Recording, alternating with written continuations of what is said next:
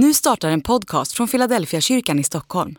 Om du vill komma i kontakt med oss, skriv gärna ett mejl till hejfiladelfiakyrkan.se. Dag 168. En gränsöverskridande Gud.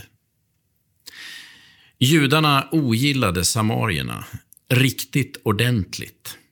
Samarierna var ett blandfolk som hade sina rötter i den tid då Nordriket föll för assyrierna år 722 f.Kr.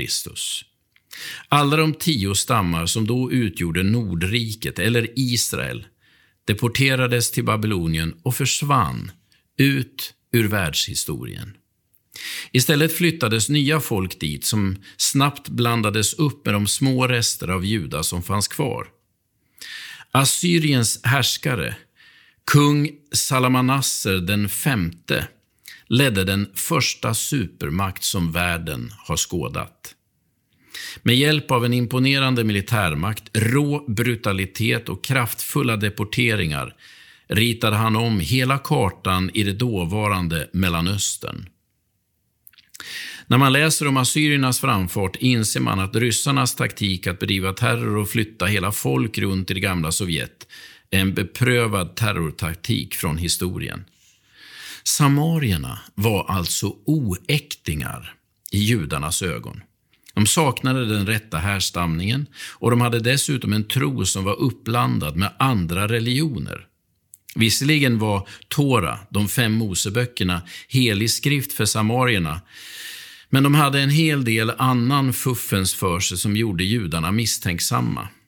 Bland annat hade de gått och byggt ett eget tempel på berget Gerizim istället för att hålla sig till det riktiga templet i Jerusalem.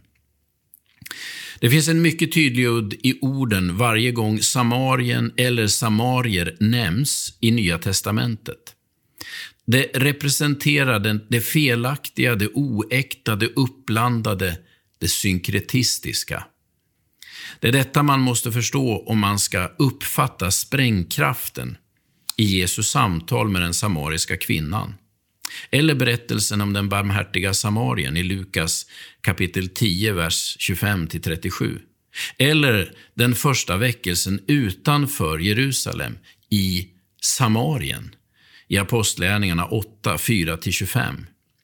Gud vill flytta våra gränser och visa att evangeliet är till för alla människor, överallt. Kan en samarier bli frälst, då finns det inte många gränser kvar.